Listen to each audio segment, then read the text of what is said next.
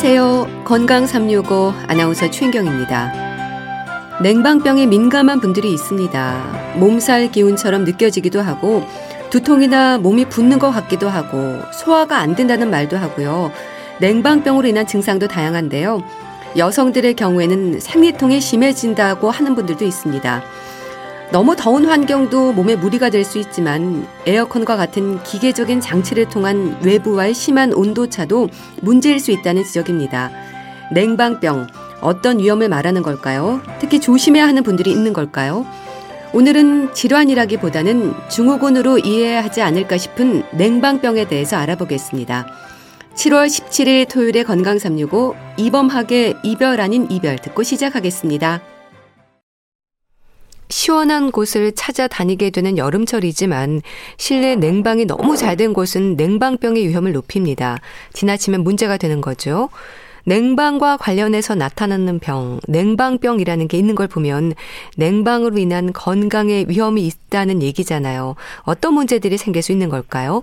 경희대 한방병원 황덕상 교수와 함께 합니다. 교수님 안녕하세요. 네, 안녕하세요. 교수님, 이 냉방병으로 불릴 만큼 냉방과 관련한 건강상의 문제가 지적이 되는 거죠? 그렇죠. 이제 더운 여름에 뭐 우리가 어 더운 열기에 몸도 상할 수 있지만 우리가 그냥 뭐 지하철을 타거나 그랬을 때 강한 에어컨 바람 또는 뭐 회사나 직장 이런 데에서 나오는 실내에 있는 강한 에어컨 바람 때문에 한여름인데도 뭐 감기가 걸리고 오히려 어 두꺼운 어 옷을 꼭 챙겨서 그 출퇴근을 하시는 분들을 흔하게 볼 수도 있거든요. 네. 결국은 이런 것처럼 냉방병이 있으면은 우리의 뭐 삶의 질도 떨어지고 오히려 어 기운도 없고 계속 이제 이유 없는 또는 피로감을 느끼거나 뭐 또는 식욕 부진이나 무기력감들을 같이 느낄 수 있는 게 냉방병의 어떤 그런 증상들로 볼 수 있습니다. 네.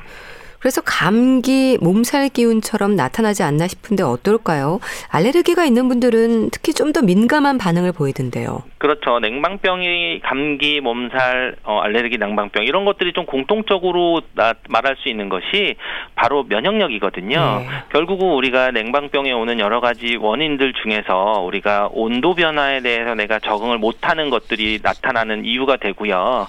근데 감기도 우리가 언제 나타나냐면 내 몸이 뭔가 과로를 하거나 무리를 했는데 갑자기 차, 차가운 바람을 쐬거나 이랬을 때 어떤 감기가 걸리는 거 또는 알레르기가 언제 또 심해지냐면은 뭐 가을에서 어, 봄과 같이 이렇게 환절기 계절이 변화되고 기온차가 일교차가 심했을 때 그런 심 해지는 것들을 나타나는데요. 네. 결국은 이런 외부 이 공통적으로는 외부 기온 변화에 잘 적응할 수 없는 그런 상태 또 우리 몸에서 면역력이 좀 떨어진 상태가 나타나면 이런 증상들이 심해지기 때문에 오히려 냉방병 자체도 이런 것들과 마찬가지로 그 온도를 맞춰주는 것도 중요하지만 기본적으로 근본적인 면역력, 내 네. 체력을 키워주고 보충이 되는 것이 굉장히 중요한 문제일 수 있습니다. 네. 그러니까 냉방병은 뭐 질환이라기보다는 우리가 중후군으로 이해하면 되지 않을까 싶은데요. 많은 분들이 기운 없는 무력감을 호소하기도 하지 않습니까? 네, 그래서 냉방병의 증상들을 얘기하면 크게 보면은 우리가 호흡기도 나타날 수도 있고 또는 위장 장애도 나타날 수도 있고 또는 다른 만성 질환들이 악화돼서 뭐 혈압이 조절이 안 된다든지 뭐 당뇨가 심해진다든지 또는 어, 냉증이 심해진다든지 또는 여성들은 뭐 생리와 관련되는 생리통이 뭐 나타난다든지 이런 것들이 복합적으로 다양하게 나타날 수 있기 때문에 네. 어떻게 보면 뭐 이제 증상들이 뭐 나타나는 증후군이라고도 이해를 할 수도 있고요. 그런데 이제 이런 것들이 단순히 그 질환뿐만 아니라 기본 적으로 식욕도 좀 부진하면서 밥맛도 네. 없고 여름철에 그렇잖아도 기운도 더 떨어지는데 그러면서 굉장히 피곤한 그런 것들을 권태감이라고 하죠. 그냥 단순히 몸살 감기나 이런 것뿐만 아니라 기력이 없게 되는 그런 것들이 나타나는 게 냉방병으로 나타날 수 있습니다. 네. 냉방병의 증상을 보이는 부분에서도요, 종류가 좀 구분이 된다고 들었습니다. 냉방기가 문제가 될 수 있는 레지오넬라증도 위험 요인이지 않나요? 그렇죠. 우리가 가장 크게 뭐 원인들로 얘기할 때 기본적으로 냉방병은 그 온도의 변화들에 적응을 못하는 것들 그런 네. 것들을 볼 수 있는데요. 그렇지만 이제 또 하나의 그런 냉방병의 하나로 볼 수 있는 게 바로 네지오넬라증이라고 하는데 바로 이제 네지오넬라균은 우리 에어컨의 냉각수나 또는 이제 공기가 세경으로 좀 오염이 됐을 때 이런 것들의 냉방기를 통해서 어, 빌딩에 거주하는 사람들이 감염이 되는 건데요. 일종의 이제 감염 질환이 되는 거고 네. 이런 균이 네지오넬라균은 이제 냉방기에서 잘 서식하고 이런 냉방기를 썼을 때 어떤 건물이나 특정 부분들이 어 있는 사 공간에서 좀뭐 체력이 떨어지거나 면역력이 좀 약화된 사람들이 감염이 되면은 비슷한 증상들이 그렇게 나타나는 냉방병 증상으로 나타날 수가 있습니다. 예. 그런 만큼 냉방기를 점검하거나 뭐 필터 청소와 같은 일에 신경을 좀 써야겠네요. 그렇죠. 아무래도 이제 요즘에는 뭐 빌딩 증후군 뭐 그래서 빌딩 내 환기도 잘 안 되는 거나 또는 이런 레지아굴레군처럼 냉각기에 그런 문제들이 되는 경우들이 있어서 정기적으로 냉각탁을 청소한다든지 또는 이제 뭐 우리가 에어컨 뭐 또 냉각탕은 아니지만 에어컨에 있으면 에어컨을 좀 필터들을 잘 청소를 한다든지 예. 또는 뭐 에어컨에 밖에 있는 그런 실외기나 이런 것들도 좀 청소를 좀 주기 주기적으로 해주거나 하는 것도 중요하고요. 어 그러면서 중요한 거는 이제 환기를 꼭 이제 해주는 것도 보통 이제 두 시간에 한 번 정도는 환기를 꼭 많이 해주는 것도 중요하고요. 네. 그리고 이제 밀폐된 건물들이 요즘에는 이제 또 건물들이나 큰 건물들은 오히려 환기 시설이 잘 안 돼 있거나 창문을 잘 못 여는 구조로가 돼 있을 때에는 여러 가지 뭐 실내 환기나 이런 것들도 좀 문제가 될 때에는 오히려 그 냉방병처럼 다양하게 이제 그 화학 물질이나 이런 것들 흡수를 할 수 있기 때문에 네. 흡입할 수 있기 때문에 때문에 그런 환기를 좀 강화시켜 주는 것들이 중요하고요. 네. 근데 이제 이런 거는 기본적인 거가 되면서 기본적으로 우리 몸의 건강 필터, 체력을 보강해 주는 음. 면역력을 길러 주는 게 또 중요한 필터라고 뭐 말씀드리고 싶습니다. 네. 두통을 느끼거나 목이 아프고 콧물이 나고 많이 지치는 증상도 많은 분들이 경험을 하던데요.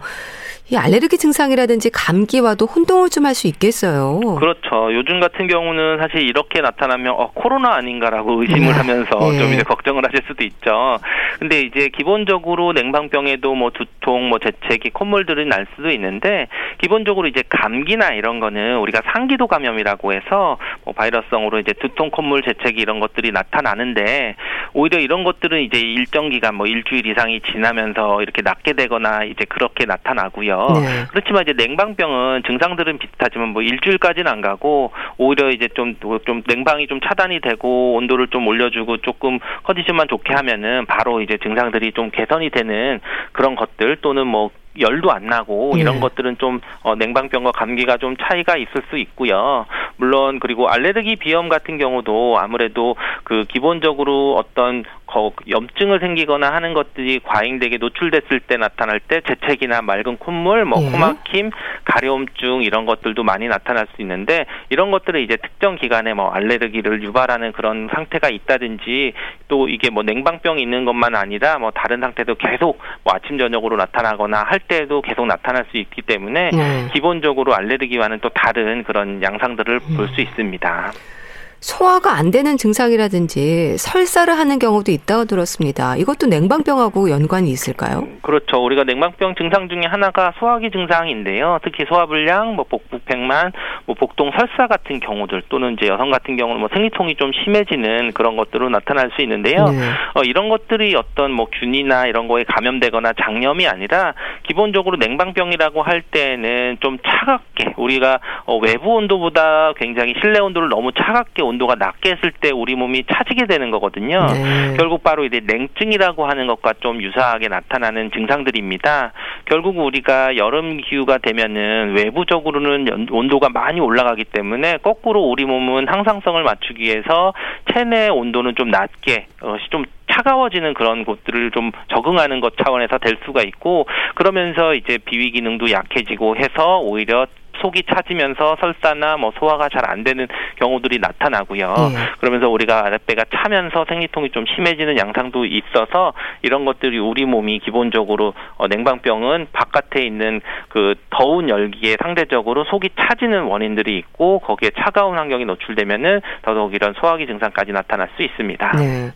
냉방병을 겪는 분들이 좀 면역력이 떨어진 분들이 많으시다고 하셨는데 이런 분들이 온도의 변화에 좀 대응하지 못해서 그런 걸까요?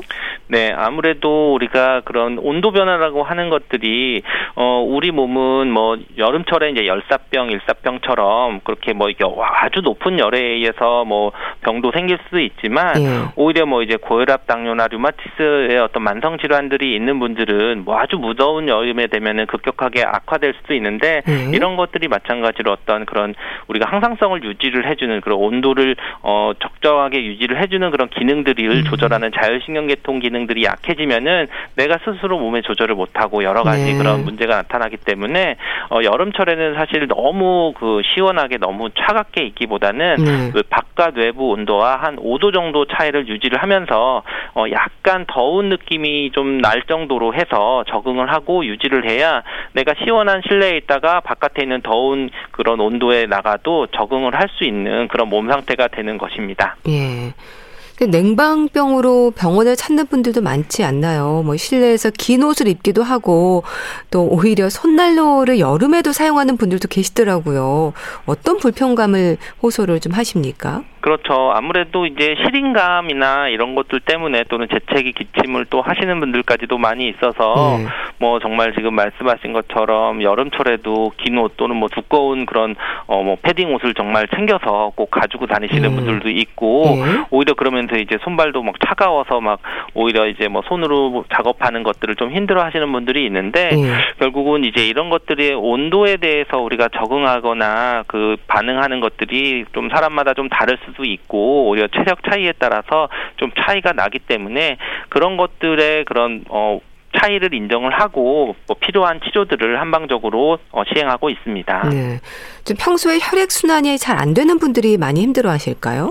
네, 아무래도 우리가 몸에서 양기라고 하면 우리가 양이라고 하면 열을 내고 우리가 이런 추위를 이길 수 있는 그런 건데 우리 몸에서 사실은 따뜻한 온도를 올려줄 수 있는 거는 피 성분이거든요. 네. 결국은 그러면서 전신을 순환할 수 있는 것들이 혈액인 거고 그리고 혈액과 관련되는 것들이 또 저장이 많이 되는 것들은 또 근육 우리가 혈관 내에만 있는 게 아니라 근육으로 되어 있는 조직에 많이 뭐 피를 좀 머금고 있기 때문에 네. 우리가 피가 부족하고 또는 근력이 좀 적으면서 근육량이 항상 좀 작 고 그런 대사나 이런 것들이 약하신 분들이 이런 냉방병에 조금 더 취약한 상태가 있고요. 네. 아무래도 이제 조금 체격이 있는 것보다 마른 분들 지방이 없어서 좀 체중도 굉장히 마르고 소화력도 약한 분들이 이런 냉방병이나 이런 거에 좀 취약한 그런 것을 볼 수 있습니다. 네. 또 뭐 평소에 손발이 좀 차거나 추위를 많이 타시는 분들도 힘들어 하시는 것 같더라고요. 네, 그렇기 때문에 이제 우리가 말초 순환들이 잘 안 되는 분들이죠. 아무래도 네. 더구나 그리고 여성분들 같은 경우는 오래 앉아 있거나 할 때에는 항상 뭐 생리 때만 되면 손발도 차지고 네. 뭐좀 하는 것처럼 골반 쪽으로 혈류 순환이 안 좋은 분들이 오히려 이런 냉방병도 많이 좀 나타나실 수 있습니다. 네. 그래서 냉방병은 좀 실내 환경을 살피는 것으로도 증상이 완화되지 않을까 싶기도 한데 침 치료가 필요한 경우도 있을까요? 네, 우리 심하게 이렇게 오실 때에는 뭐 어, 혼자 어, 근무를 하거나 하실 때 어떤 외부적으로 온도 조절을 뭐 못할 경우도 많이 있지 않습니까? 사무실 같은 데에서 뭐 중앙 냉방을 한다든지 할 때에는 힘들어하신 분들은 이제 치료를 받으러 오시는데 사실 이제 침 치료라고 하는 효과는 보면은 자율신경계통에 작용해서 어떻게 보면 순환 개선 뭐 혈액 순환을 개선한다든지 뭐 또는 체온 조절하는데 밀접한 연관이 있다고 얘기를 합니다. 네. 그래서 뭐 어떤 연구에 따르면은 이제 침 치료를 했을 때 뭐 손가락에 혈류를 봤을 때 오히려 침 치료를 한 군에 혈류 순환에 개선돼서 말초 혈류를 좀 개선하는 그런 효과들이 있다고 하는데요. 네. 결국 이런 것처럼 기본적인 혈류 순환도 좀 도움이 되고 필요한 경우에는 이런 침자리에 뜸을 해서 여름에도 이제 뜸을 떠서 오히려 이제 우리 몸에서 좀 따뜻하게 하고 소화력도 좀 좋게 하면서 네. 오히려 이런 냉증 우울증 또는 냉방증의 그런 것들을 개선하는 그런 치료도 같이 하고 있습니다. 네. 또 일상에서 살필 수 있는 냉방병의 예방법, 수면 환경이라든지 뭐 에어컨 사용 시간이라든지 관리가 필요한 부분들도 있지 않을까 싶습니다. 그렇죠. 아무래도 이제 여름철 그런 기본적인 건강 관리 차원에서 뭐 항상 한의학에서 얘기할 때 여름철에는 야와조기하라 어떻게 보면 저녁에 조금 늦게 자도 되는데 아침에는 일찍 일어나라고 얘기를 하거든요. 결국 우리가 해가 뜨는 시간에 좀 일어나고 해가 지는 좀 늦은 시간에 좀 잠을 자라고 하는 것처럼 네. 그렇다는 얘기는 아침 운동을 조금 강조를 하는 겁니다. 아. 오히려 이제 여름철이니까 더운 저녁에 운동을 하게 되면은 기운도 좀 빠지고 더 피로함을 느끼고 오히려 몸도 각성이 돼서 돼서 숙면을 취하는데 좀 방해가 될 수 있거든요. 네. 그런데 아침에 좀 일찍 시원한 때 해가 좀 많이 뜨기 전에 뭐 체온 그 기온이 올라가기 전에 운동을 해서 좀 몸의 열을 좀 어, 돌려주는 쪽으로 하면은 우리 몸에서 이제 체력도 좋아지고 몸도 네. 좀 각성이 돼서 순환도 좀 좋게 되는 것들을 볼수 음. 있고요. 그리고 또 당연히 뭐 이제 저녁에 잘 때는 에어컨을 너무 켜두고 오래 있는 것보다는 네. 기본적으로 뭐어좀 그 취침 타이머를 꼭 맞춰 놓는 것도 중요하고 또 자기 전에는 오히려 따뜻한 물로 샤워 를 하는 아. 게 오히려 너무 덥다고 찬물로 하게 되면은 오히려 더 각성도 유발하고 숙면을 좀 어, 방해하기 때문에 예. 오히려 여름철에 숙면을 잘하게 해서 좀 어, 주무시기 전에는 따뜻한 그런 뭐 가벼운 샤워 같은 거를 좀 하는 것도 도움이 될 수 있습니다. 네. 잠잘 때 배는 덮고 자야 한다고 하잖아요. 그렇습니까? 그렇죠. 아무래도 우리가 여름철이 되면은 밖에 있는 외부의 양기는 가장 따뜻한 기운들은 최고조가 된다고 하면은 오히려 땅 속은 굉장히 좀 시원하고 차갑거든요. 네. 결국은 우리 몸에 이제 배는 땅에 해당하기 때문에 어. 바깥에 있는 그런 양기에 뭐 반대돼서 속은 더 허해지기 때문에 우리가 한여름에도 보양식이라고 하면 삼계탕처럼 따뜻한 음식을 먹어야 오히려 좀 속도 편해지고 한여름을 좀 이겨낼 수 있는 그런 것들이 된다는 것처럼 우리가 이제 비위 기능들을 좀 강화시키고 좀 소화도 잘 되게 해줄 때는 항상 어, 잘 때에도 덥더라도 배는 좀 어, 가벼운 그런 얇은 이불로 덮어줘서 어느 정도 좀 보온을 해주는 것이 어, 또 건강에 더 좋습니다. 네. 환기도 중요하다고 하셨는데 실내외 온도 차를 너무 두지 않는 게 중요하겠죠. 그렇죠. 이제 우리가 여름철이 되면은 정말 어 기본적인 절대적인 온도만 생각을 해서 오히려 밖은 정말 40도가 뭐 가까이 되는데도 실내는 뭐 20도 뭐 이렇게 되다 보면은 정말 실내와 외가 뭐 20도 정도 차이가 나는 거라서 네. 정말 이럴 때는 뭐 내가 뭐 하루가 시간이 가는 게 아니라 잠깐 시간에도 20도의 그런 온도 차를 왔다 갔다 할 수 있기 때문에 굉장히 좀 문제가 돼서 기본적으로 약간 덥더라도 5도 정도에서 그런 온도 차이 정도 되는 거를 유지를 하는 게 좋고요. 그리고 이제 에어컨을 얘기할 때는 항상 우리가 뭐 내부 실내 공기 오염이나 이런 것들의 문제가 되기 때문에 밀폐된 공간에서는 사실 우리가 숨을 쉴 때에도 뭐 여러 가지 그런 뭐 불순물이라든지 뭐 질소 산화물이라든지 이런 호흡기 자극성 물질들은 좀 생길 수 있기 때문에 예. 이럴 때는 환기시켜 주는 거. 그래서 어 만약에 환기 시설이 있다고 하면은 괜찮지만 음. 없다고 하면은 뭐 두 시간에 한 번 정도는 꼭 실내 환기를 꼭 창문을 열어서 환기를 꼭 시키는 것이 굉장히 중요한 에어컨 또 여름 여름철에 그런 공기 환기 뭐 문제가 될 수 있습니다. 네. 근데 평소에도 좀 몸이 차서 이 여름철에도 추위를 느끼는 분들이 계시거든요. 냉방병과 좀 혼동하는 부분들은 없을까요? 몸의 일부가 마치 얼음이 지나는 것처럼 춥고 또 한기가 느껴진다는 말을 하는 분들도 계시거든요. 네, 기본적으로 이제 우리가 산후풍 증상들이 있으신 분들이 어떤 이제 냉방병이나 이런 것들로 좀 같이 혼동을 하시거나 할 수 있는데, 근데 물론 이런 것들은 이제 증상이 굉장히 비슷합니다. 네. 시리고 아프고 하는데 이럴 때 좀 차이가 나는 것. 것은 오히려 이제 산후풍은 이제 출산하고 나서 관절이나 인대들이 좀 약해져 있는 그런 통증들이 같이 좀 나타나는 분들이 되는 거고요. 네. 냉방병은 이제 뭐 통증까지는 없지만 좀 시리거나 하는 것들이 좀 나타날 수가 있는 분들이고 그렇지만 또 공통적인 부분은 면역력이 약하다고 하는 부분인데 우리가 몸에서 산후에도 출산하고 기혈이 다 허한 상태 그리고 냉방병이 좀 오시는 분들도 좀 뭔가 면역력이 좀 떨어져 있는 상태들이 나타나서 네. 기본적으로 공통적인 부분들도 좀 있어서 만약에 이제 이런 부분들이 좀 정확하게 어 구별이 안 된다고 하면은 뭐 정확하게 한번 진료를 받으시는 것도 좋고 네. 그리고 또 공통적으로 좀 개선을 시켜야 되는 것은 어 면역력을 좀 체력을 올려주는 부분들도 있고 또 이제 꼭 해야 될 수 있는 내가 스스로 할 수 있는 거는 근력을 회복시켜 주는 음. 그런 운동을 평소에 하시는 것들이 네. 굉장히 중요할 수 있습니다. 네. 그렇게 면역력이 좀 떨어지지 않도록 신경 써야 하는 부분도 있지 않을까 싶은데 어떻습니까? 면역력이 네. 참 중요한 것 같아요. 그렇죠. 근데 면역력이 어, 계절마다 조금씩 다른 강조를 해야 되는 게 좀 다를 수가 있는데요. 여름철에 면역력이라고 하면은 한약에서 이제 심왕 신세라고 해서 뭐냐면 심장이 왕성, 그러니까 우리가 화기가 왕성하고 신에 해당하는 것, 물에 해당하는 것이 좀 약해져 있는 것들인데 네. 바로 이게 열의 손상을 받을 수 있고 또 수분 보충이나 이런 게 항상 피곤한 수분 수분이 부족할 수 있는 상태가 된다는 것이 여름철의 면역력의 특성이 되기 때문에 오히려 우리 몸에 있는 물과 불의 균형들을 잘 맞추는 것. 음. 불은 좀 꺼주고 물은 네. 잘 보충을 해줘야 되는 것들인데 어, 뭐 이것과 관련돼서 이제 동의보감에서도 우리 여름철에 더위 먹지 않게 조생, 조섭하는 뭐 양생하는 방법이라고 음. 나와 있는데 그걸 좀 몇 가지 읽어드리면서 좀 대신 내용을 말씀드릴 수 있는데요. 네. 어, 어떻게 보면 이제 그 여름철이 좀 가장 조섭하기 힘들다. 그리고 오히려 이제 추위 축 차갑게 하면은 설사하기도 쉽고 그리고 이제 싸늘하게 식은 음식은 잘 먹지 말고 그리고 뭐 진액이나 정액을 좀 아끼는 것 수분을 좀 아끼는 것들이 좋고 네. 그리고 이제 문을 닫고 너무 정신을 쓰지 말고 뭐 찬 얼음물이나 아. 찬 과실도 해롭다 그래야지만 가을철 건강까지도 좀 유지할 수 있다 이렇게 얘기가 나와 있는데요. 네. 결국은 어떻게 보면 여름철이라 그래서 너무 차갑거나 너무 시원하게 하거나 하지 않는 그런 약간 몸의 균형들 여름은 약간 여름처럼 덥게 좀 그런 부분들을 지낼 수 있는 것이 더 건강하게 지낼 수 있는 방법이 됩니다. 네. 혈액 순환을 위한 운동법도 도움이 될 것 같은데 도움이 되는 뭐 스트레칭법도 있을 것 같습니다. 좀 소개해 주세요. 그렇죠. 기본적으로 이제 여름철에 주의해야 되는 거 운동이라고 해서 여름철을 이제 뭐 낮추거나 하는지는 마시고 꾸준히 이제 운동을 하는 것이 좋은데요. 아무래도 이제 실내에만 있다 보면은 오히려 차가운 그런 냉방병이 있을 때는 운동을 못 하면서 균형들을 깨지고 할 수가 있는데 이럴 네. 때는 네. 뭐 모든 운동들 요즘에 홈트도 많이 하지만 네. 모든 운동들이 다 가능할 수 있지만 여름철에 좀 주의하셔야 되는 것은 오히려 이제 그런 수분 보충을 좀 하는 것들을 아. 좀 꾸준히 중요하시고 하시고요. 네. 그리고 오히려 너무 늦은 시간에 하는 것보다는 오히려 좀 오전 8시 이전에 조금 아침 일찍 운동을 하는 것이 오히려 냉방병에도 좋고 또는 이제 여름철 건강 증진에도 좀 개선이 될 수가 있습니다. 네.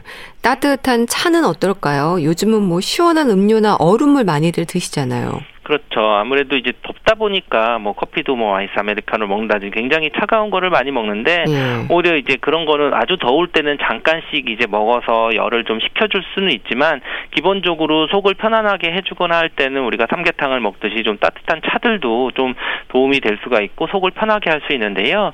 어, 대표적으로 뭐 한의학에서 얘기할 때 뭐 제오탕이라고 하는 그런 탕, 뭐, 뭔가 예. 끓였던 그런 어, 궁중에서도 먹었던 여름철 건강 음료가 있다고 하는데요.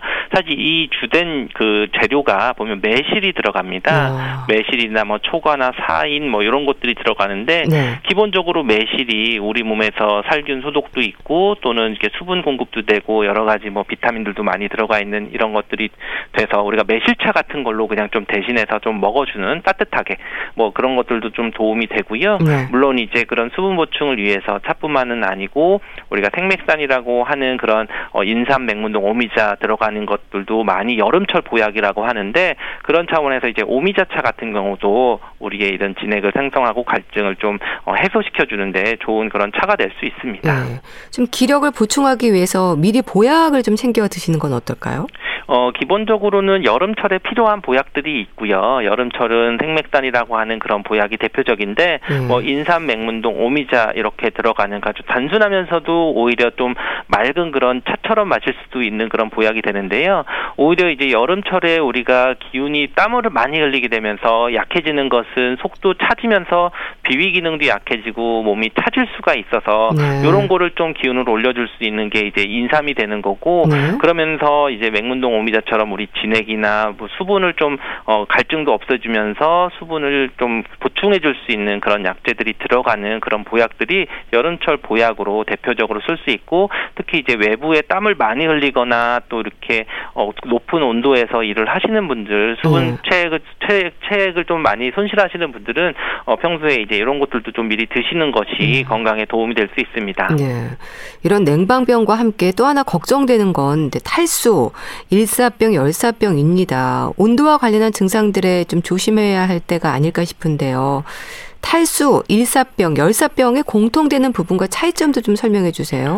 어, 기본적으로 뭐 일사병이나 이런 것도 우리가 너무 이제 열이 많이 올라가서 그런 체온을 조절할 수 없는 그런 상태가 되는 거고 열사병은 굉장히 이제 뭐 생명이 위독할 정도로 굉장히 좀 문제가 되는 것이 되고요. 네. 뭐 일사병은 이제 그것보다는 좀 약하지만 음. 오히려 체 어, 수분 보충을 잘 못해서 나타나는 운동 중에도 이제 뭐 쓰러지거나 이제 그럴 수가 있는데 결국은 이제 우리가 운동 중에 물을 그 땀을 흘리는 양이 보통 뭐 한 시간에 뭐 1리터 정도 된다고 하는데 네. 결국 이제 무더운 더위에서 어떤 운동을 하거나 땀을 흘리면은 이것보다 더 과하게 수분을 좀 잃어버렸을 때 우리가 탈수 증상이 오게 네. 되면서 이제 일사병처럼 오히려 좀 문제가 되기 때문에 운동을 하실 때에는 오히려 어 운동하는 시간들 이런 것들도 좀 주의를 하셔야 되고 네. 하지만 어 운동 내가 목마르기 전에 물 마신다 그리고 운동 후에는 꼭 수분 보충을 하고 그리고 이제 뭐 우리 스포츠 음료처럼 당분이나 여러 가지 미네랄이나 이런 부분도 좀 보충 보충을 해주는 것들이 굉장히 운동보다도 더 중요한 여름철에는 신경 써야 될 부분입니다. 예.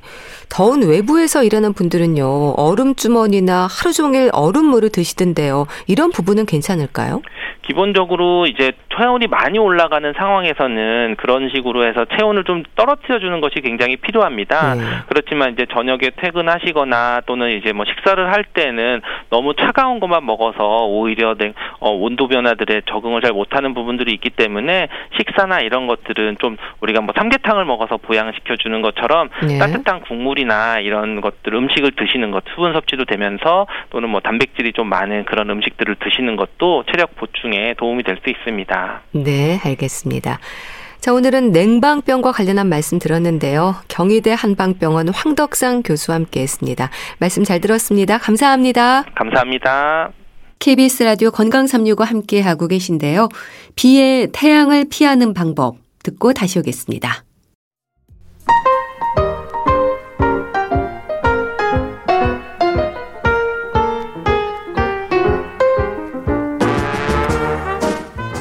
건강한 하루의 시작.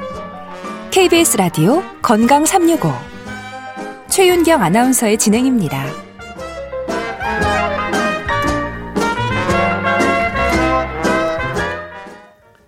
KBS 라디오 건강 365 함께 하고 계십니다. 주말의 건강책 정보. 오늘은 어떤 책을 소개해 주실까요? 북컬럼니스트 홍순철 씨와 함께 합니다. 안녕하세요. 네, 안녕하세요. 정신병의 나라에서 왔습니다. 오늘 함께 할 책 제목인데요. 책을 쓴 분이 어떻게 정신질환을 앓고 있는 건가요? 예, 그렇습니다. 직접 정신질환을 앓고 있는 분이 자신의 경험을 솔직하게 쓴 책인데요. 네. 요즘 뭐 코로나 블루다, 코로나 레드다 정말 이 마음 건강 관련해서 여러 가지 고통을 호소하는 분들이 정말 많아지고 있지 않습니까? 그렇죠. 그러면서 정신 질환에 대한 관심이 함께 높아지고 있는데요. 근데 문제는 아 정작 본인도 그렇고요. 내 주변에 가까운 사람이 정신질환에 걸렸다고 하면 그 사실을 주변에 털어놓기가 정말 힘듭니다. 아, 힘들죠. 이 책은 바로 그러한 현실을 문제 삼고 있는데요. 정신질환을 직접 겪고 있는 저자 리단의 정신병 분투기라고 할 수 있습니다. 네. 저자인 리단 씨는 매일 20알의 약을 복용해야 되는 양극성 장애 환자인 동시에 또 같은 비슷한 병을 앓고 있는 사람들의 자조 모임을 조직해서 다른 환자들을 만나고 수년 동안 정신 질환에 대해서 글을 쓰고 그림을 그려온 작가인데요. 네. 이 책의 저자 리단이라고 하는 이름은 필명이에요. 음. 저자가 양극성 장애 치료를 위해서 복용했던 리튬 성분의 약물에서 따왔다고 그럽니다. 네. 양극성 장애라고 하는 건 갑자기 기분이 막 좋아지는 조증 그리고 우울해지는 우울증의 극단적인 심리가 번갈아 나타나는 증상이거든요. 네. 그런데 이 정도까지 우리 일반 사람들은 알고 있어요.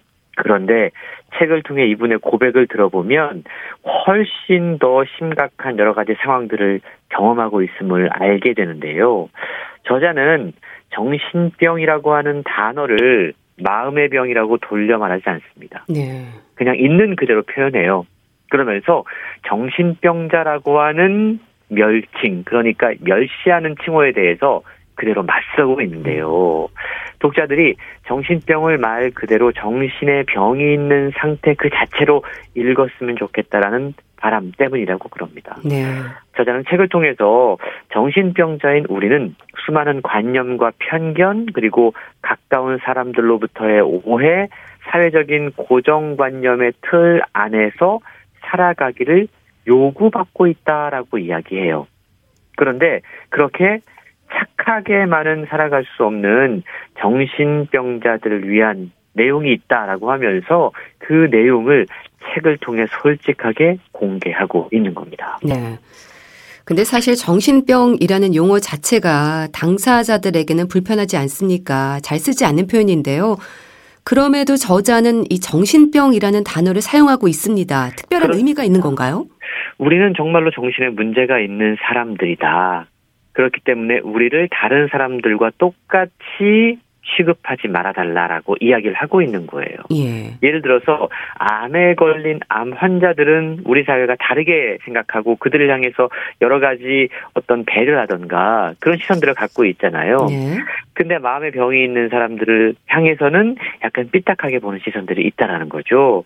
그래서 이 용어를 있는 그대로 사용하고 있는 거고요. 그리고 정신병을 함께 앓고 있는 사람들을 위한 일종의 안내서 격이기 때문에 그 용어를 그대로 쓰고 있다라는 겁니다. 네. 우선 저자가 앓고 있는 양극성 장애 이걸 단순히 감정 기복이 심한 증상으로 여기거나 아니면 예술가라던가 이런 사람들이 창의적인 사람들이 이런 특징을 갖고 있어라고 좋게 이야기할 일이 아니다라고 이야기를 해요.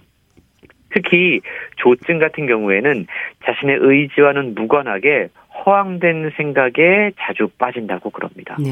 그리고 자기만의 세계로 침잠해서 헤어나올 줄 모르는 그야말로 고통스러운 상황이다라고 이야기해요. 네. 그리고 워낙에 사고의 비약이 많기 때문에 대중과 소통하기가 힘들다고 그럽니다. 어. 그래서 조증 증세를 앓고 있는 사람들에게 병은 당사자의 신념과 믿음 체계, 사고방식 등을 공격하는 상황이기 때문에 네. 이게 주위 사람들이나 의사와 이야기해서 반드시 결정을 어떠한 하는 것이 필수적이다라고 이야기를 하고 있습니다. 네. 그리고 경계성 인격장애라든가 조현병, 요즘 참 이러한 병에 대해서도 여러 가지 편견들이 생겨나고 있는데요.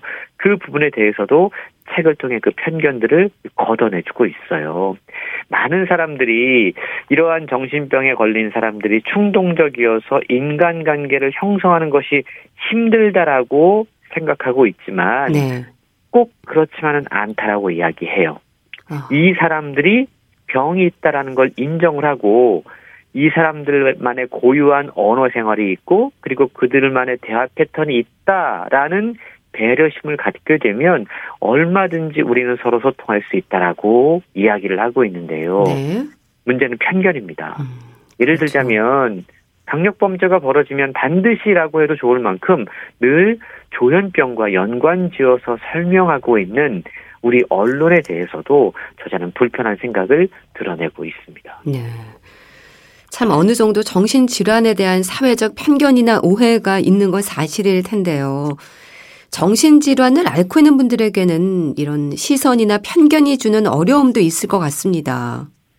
그렇습니다. 그래서 이 책을 통해서 정신병의 나라에 온 사람들을 위한 일종의 안내자이자 지침서 역할을 하고 싶다라고 저자는 설명하고 있는데요. 네. 예를 들자면 내가 좀 뭔가 좀 문제가 있는데 정신과에 가야 될지 말아야 될지 고민하는 분들이 있습니다. 초발 환자들이죠. 예. 그리고 이제는 정말 함께 해야 된다는 생각이 들 정도로 평생 질환으로 관리를 해야 될 각오를 하고 있는 환자라던가. 그리고 환자 주변에 있는 분들, 내가 음. 이 사람들과 어떻게 생활해야 되지? 그리고 그들을 이해하고 싶은 사람들을 위해서도 이 책은 꼭 필요하다라는 거죠. 네. 서로 다른 단계와 입장에 서 있는 독자들 모두를 위한 그런 책이라고 이야기할 수 있는데요. 저자는 자신의 솔직한 고백을 하고 있거든요. 예. 10대에 어느 정도의 병증을 자각했다고 그럽니다. 어, 그런데 누구에게도 쉽게 이걸 이야기하지를 못했어요. 그렇죠. 정확한 진단과 적절한 치료를 제때 받지 못했습니다. 네. 그러다가 20대 초반에 사파라고 하는 이게 양극성 장애에서 조증과 우울증이 번갈아서 나타나는 것처럼 갑자기 특정 성향이 짧게 발현되는 걸 사파라고 이야기를 하는데 네. 이걸 경험하면서 아, 일상을 영위하는데 점차 어려움을 느끼게 됐다고 그럽니다. 네. 그래서 병원에 갔는데 전문의에게 약을 처방받고도 상황이 별반 나아지지 않았던 거예요. 어, 병은 빠르게 악화되고 있는데 진단과 처방이 이걸 따라잡지 못했던 거죠. 네. 저자는요, 저자 스스로도 자신의 병을 전혀 이해하지 못했기 때문에 참 힘들었고 분투할 수밖에 없었다라고 고백하고 있어요. 네. 병의 원인도 증상도 예후도 감지할 수 없었다고 그럽니다. 그리고 그가 만난 의사는 제대로 된 처방보다는 상담보다는 그냥 약 투약에만 예 아, 이렇게 권하는 분이었다고 그러는데요. 매 순간 기분이 널뛰고 삶은 위태롭게 외주를 타는데 치료는 별 효과도 없고 이걸 방치하면 상황이 극단으로 치닫는 상황들이 반복됐다고 그럽니다. 네. 그러다가 폐쇄병동에 입원하기도 했고 약물 과다 복용으로 그리고 자살 시도를 겪으면서 정말 어디가 끝인지 모르는 혼자만의 어두운 터널을 터널을 걸어야만 했다라고 고백하고 있는데 이러한 경험을 통해서 음. 저자는 이 책을 통해 친애하는 환우들에게 편지를 쓰고 있는 겁니다. 아. 책을 통해서 이렇게 첫 머릿말을 하고 있어요. 네. 그간 얼마나 외로우셨습니까? 아, 라는 건데요. 네. 우리 함께 이 상황을 헤쳐나가 보자라고 손 내밀고 있는 거죠. 네. 이 모든 병이 조기 발견과 초기 치료가 회복에 도움을 주지 않습니까? 정신질환 역시 다르지 않을 것 같은데요. 일단 병원 문을 열고 들어서는 데까지 시간이 좀 걸리지 않나요? 그렇습니다. 그게 참 어려운 일이죠. 네, 그렇죠. 그렇기 때문에 그게 적절한 진단과 처방이 정말 필요한 것 같은데요. 이 보건복지부가 5년 단위로 발표하는 정신질환 실태 역학조사라는 게 있다고 그래요. 네. 2016년 기준으로 국민 4명 가운데 1명이 평생 한 번 이상은 정신질환을 경험하는 것으로 아, 나타났다고 아, 그렇군요. 생각보다 많은 비율이죠. 그렇네요.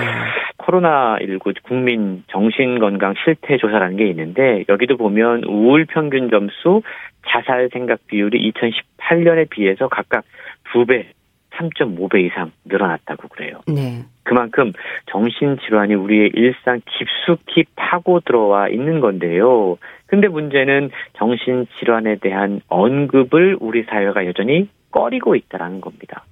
이런 분위기가 초기 진단과 병원 방문을 예, 어렵게 만들고 있는데요. 네. 저자의 고백 가운데 저는 무엇보다도 가슴 아팠던 지점이 바로 이 부분이에요. 네. 저자의 표현을 그대로 빌자면 이런데요. 정신질환이 모두에게 공평하게 배분된다고는 생각하지 않는다. 음. 가난은 병이 파고드는 취약한 부분들 가운데 하나다라고 이야기합니다. 네. 저자 주변에 오랫동안 가난에 시달려온 사람들이 많이 있다고 그래요. 네. 그리고 이분들을 관찰하면 그들의 위축 수동성을 포착할 수가 있는데 이분들이 언제나 최악을 가정하고 차악일 때도 아. 안도감을 느낀다고 그럽니다. 그야말로 벼랑 같은 이 가난에 내몰린 사람들이 음. 이상사고라든가 사고장애를 겪는 건 어찌 보면 당연한 수순인지도 모른다라고 하면서 이 가난이라고 하는 문제가 정말 우리 사회가 보다 적극적으로 대처해야 되는 부분이다라고 저자는 지적하고 있습니다. 네. 정신질환으로 고통을 받는 사람들이 사실 많지 않습니까? 함께 사는 사회, 그들을 바라보는 시선도 바뀌어야 하지 않을까 싶어요. 그렇습니다. 이 책은 정신질환에 대해서 여전히 다 괜찮다라는 식의 무책임한 위로를 거부하고 있습니다. 괜찮아, 곧 나아질 거야, 힘내야지, 이겨내야지, 이런 말이 위로가 되지 않는다라는 거예요. 네. 당사자들에게는 그 일이 정말로 괜찮은 일이 아니기 때문인데요. 어떻게 이 정신병을 겪고 있는 분들이 자신들의 삶을 주체적으로 그리고 책임감 있게 관리해 나갈 수 있을까라는 질문에 책은 하나씩 답을 찾아보고 있는데요. 네. 예를 들자면 중증 우울증 환자가 자신의 삶을 돌보지 못할 때 언제 어떻게 누구에게 도움을 받을 수 있는지의 음. 문제라든가 폐쇄병동에 입원하게 됐을 때 다시 어떻게 사회에 복귀할 것인가에 대한 문제라든가 네. 또 이러한 병을 앓고 있으면서 직장 생활을 해야 될 때 그리고 학교에 다닐 때 어떻게 적응해야 되는지 또 생활 리듬을 촘촘하게 설계해서 병이 침투하지 못하도록 설계하는 방법까지 책은 다루고 있는데요. 네. 그야말로 한국에서 정신질환자들이 겪게 되는 문제들 그리고 살아가는 현실들이 고스란히 소개가 되고 있다라는 거죠. 약물 치료 참 많이들 활용하고 있는데 약물 치료요? 이거, 예, 네. 이 부분에 대해서도요. 각각의 약물이 우리 몸에 작용하기까지의 시간이 다 다르다고 그럽니다. 아, 그렇군요. 정신질환을 겪고 있는 분들이 먹는 약은 반나절이 지나서 혹은 아. 하루가 지나서 약물에 따라서 이 작용하는 시간이 모두 다르다고 그래요. 그렇군요. 그러니까 이거에 대한 설명도 책에 소개가 되고 있고요. 예. 또 약물마다 모두 부작용이 있습니다. 아, 그렇죠. 이게 나타낼 때는 어떻게 하면 좋은지 예. 그리고 정신질환을 겪고 있는 분들이 정말 심심치 않게 빠져드는 문제인데요. 우연찮게 범죄에 휘말리는 경우들이 음. 많이 있다고 그럽니다. 이럴 때 법정에서 어떤 일들이 벌어질 수 있는지 네. 소개되고 있는데 환자들의 주체적인 힘이나 병을 대하는 적극적인 태도가 우리 사회에서 지금 과소평가되고 있는 상황에서 뭔가 단순한 위로 또는 힐링의 차원을 넘어서 이러한 문제를 갖고 있는 분들이 스스로 주체적인 삶을 꾸려 나갈 수 있도록 이 책은 돕고 있고 또한 그러한 환자들에게 우리 스스로 이 문제를 해결해야 된다라고 강조하고 있는 것이죠. 네. 이 저자가 정신병 환자들을 위한 자조 모임을 운영한다고 했는데요. 이거는 뭐 병증이나 상태를 잘 이해하는 사람들끼리 서로 도움을 줄 수 있다는 말이겠죠? 그렇습니다. 적절한 치료와 약물과 또 상담, 치료 정말로 중요하죠. 그런데 저자가 강조하고 있는 건 비슷한 문제를 갖고 있는 사람들끼리의 협조, 도움입니다. 네. 저자는 어떤 특정한 약물을 복용하는 정신병자들이 얘기하는 걸 보면 마치 이 사람들이 무슨 외국 사람인가 싶을 정도로 오, 약에 대해서 대기 질환에 대해서 설명을 잘한다고 그래요. 그렇군요. 제2외국어로 네. 의사소통하는 것 같은 느낌을 받는다고 그러는데 네. 그러니까 이런 분들에게 조력 집단이 매우 중요하다라는 거죠. 음. 질문하지 않고 약물만 처방하는 의사보다는 비슷한 증상으로 고통받는 환우들의 조력이 정신병에는 큰 도움이 될 수 있다라는 겁니다. 책에 보면 이런 고백이 소개가 되고 있는데요. 네. 우울증 문제가 참 우리 사회에서 심각하잖아요. 예. 그럴 때 우리가 서로에게 어떠한 도움을 줄 수 있을지에 대한 부분입니다. 저자는 이렇게 이야기를 해요. 우울은 힘이 세며 전염이 됩니다. 아. 도우려 하던 사람이 같이 우울해지는 경우는 너무나 흔합니다. 네. 그래서 병자의 감정에 일정 정도의 거리를 두어야 합니다라고 이야기를 하고 있는데요. 네. 이게 어떤 이야기냐면 자칫 서로 돕겠다고 마음먹은 사람들끼리도 어느 정도는 철저하게 감정에 거리를 둘 수 있어야 된다는 거죠. 아, 감정의 거리를요. 그렇습니다. 음. 돕겠다고 했다가 오히려 네. 그 감정에 빠져들기 쉽다라는 겁니다. 그리고요, 우울증 환자를 주변에 있는 분들에게 도움이 될 만한 이야기인데, 우울증 환자를 도울 수 있는 가장 좋은 방법은요, 그 환자로 하여금 자기 스스로 자기의 삶을 주체가 될 수 있도록 돕는 겁니다. 네. 어떤 규칙, 반복, 훈련, 이런 것들을 적극적으로 그 사람의 삶에 부여해서 규칙적으로 생활할 수 있도록 돕는 게 우울증 환자에게도 정말 큰 도움이 될 수 있다고 그래요. 결국 내 스스로 내 삶을 주도하고 있다라는 느낌을 갖는 것이 어떠한 정신질환 치료에 있어서 가장 중요하다라고 반복해서 이야기를 하고 있는데요. 네. 기분이 태도가 되는 경우가 종종 있습니다. 저자는요, 그렇게 되지 않게 움직이게 하고, 활동하게 하고, 그렇게 활동을 통해서 기분이 호전되도록 돕는 것이 무엇보다 우리에게 필요하다라고 이야기를 하고 있는데, 네. 겪어봤기 때문에, 당사자이기 때문에 닿을 수 있는 영역에서 정말 끌어온 뭔가 좀 직설적이면서도 실용적인 안내가 빼곡하게 들어찬 책입니다. 네. 정신질환에 대한 이해를 돕기 위한 안내자, 이 저자의 표현이 주는 의미를 좀 더 깊이 생각해 보면 좋을 듯 합니다. 정신병의 나라에서 왔습니다. 소개해 주셨는데요. 북컬럼니스트 홍순철 씨와 함께 했습니다. 감사합니다. 고맙습니다. 이승환, 강수지의 그들이 사랑하기까지 보내드리면서 인사드릴게요. 건강365 아나운서 최인경이었습니다. 고맙습니다.